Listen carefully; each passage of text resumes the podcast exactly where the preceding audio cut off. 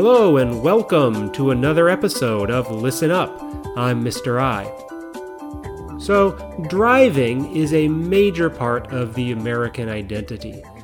While the US doesn't have the most cars in the world, uh, that's China, or even the most cars per person, I believe San Marino and Monaco, two small, very, very wealthy countries in Europe, have more cars per person the image of the US is still very strongly connected with cars in a way that's probably different than most other places in the world.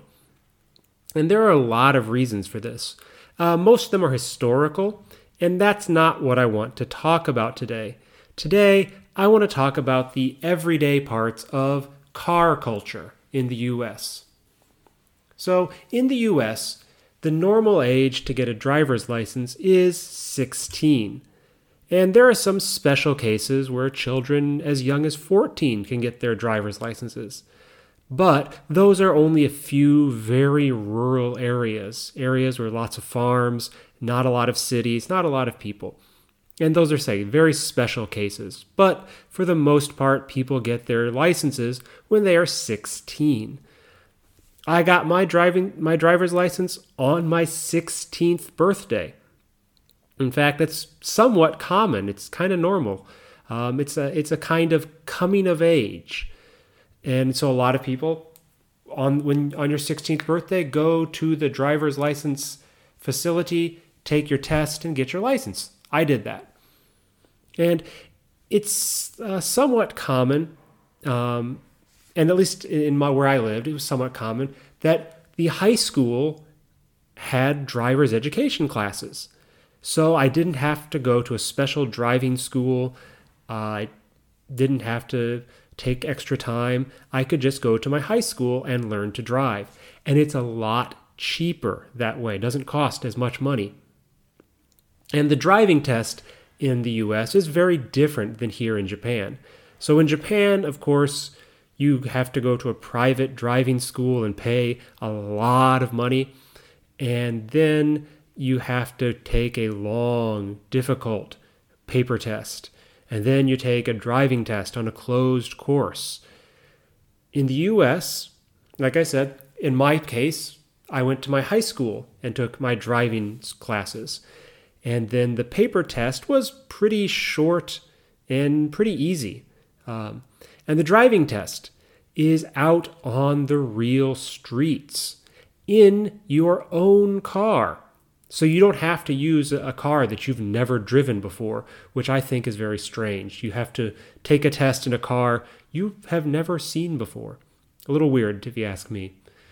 So the US, you take it in your own car. So I passed my test on the first try, which is normal in the US.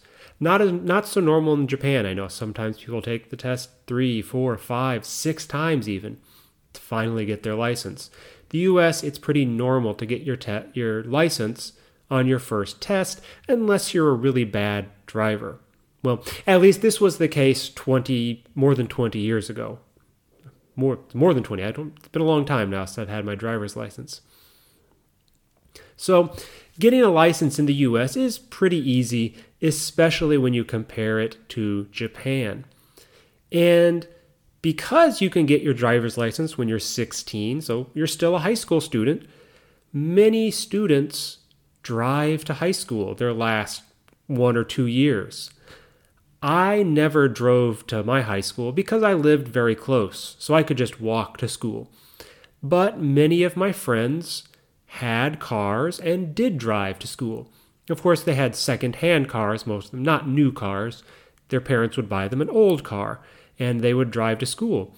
And so, um, because so many people drive in many high schools in the US, have big parking lots around them.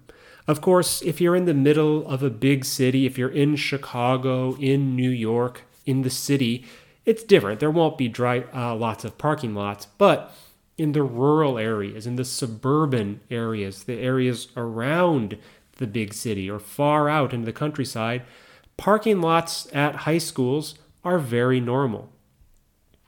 So, another part of US car culture is the road trip. As I said in the episode about trains, people in the US don't really use trains like they did 70 to 100 years ago. Most people either fly if they're going long distances or they go on a road trip. In fact, there are many movies about road trips in the US. So, the US has a lot of interstate expressways, kosokudoro in Japanese, and lots more than Japan, and most of the, the expressways in the US are free. You don't have to pay to drive on these. So, if you have enough money for gas, you can buy gasoline for your car, you can easily drive a long way, usually at pretty high speeds. Um, and so, driving from Chicago to Nashville, which is where my grandparents lived, is pretty easy to do.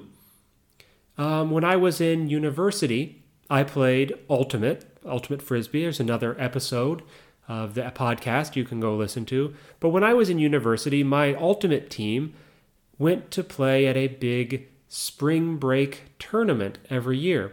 And the tournament was in Georgia. My school was in Wisconsin. Those are very far, far away. And so every spring, my team took a road trip. And it was about 24 hours driving. And lots of us could drive cars, and we had enough cars, so we drove, took turns driving all through the night all the way to Georgia 24 hours later. And in the US, that wasn't really a strange thing. Road trips are very normal. And even with families, when I was like when I was growing up, we always drove from my from our house to my grandparents' house. 800 kilometers. We would do it in one day, usually. Sometimes we took the expressways and it was very fast, very easy to do. But sometimes we would get off the expressway, we would take the slower roads, and we would stop at lots of interesting roadside attractions, interesting monuments and things. And that's another part of driving culture in the US. There are lots of fun, interesting, odd, and strange things to see and do near major roads in the US. And there are many guidebooks you can buy that show you where all these places are. So you can plan a road trip and you can go see all these funny, strange things like the world's largest ketchup bottle or a cheese castle or whatever. And yes, I have seen both the world's largest ketchup bottle, it's big, and the cheese castle. It has lots of cheese. And I still enjoy road trips. Even here in Japan, they are a little different.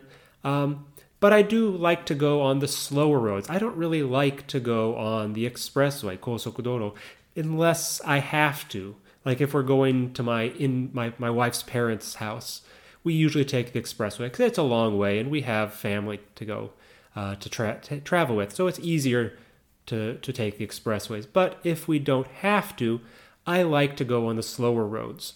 And I like to stop at some of the kind of odd and strange sites like Christ's grave, um, Kiristo no Haka, um, in Aomori, or historical sites like uh, in Yuza in Yamagata, Judorakan Um, very interesting places, and I love to go to those places while I'm driving. So that's all for today. Thanks for listening. See you next time.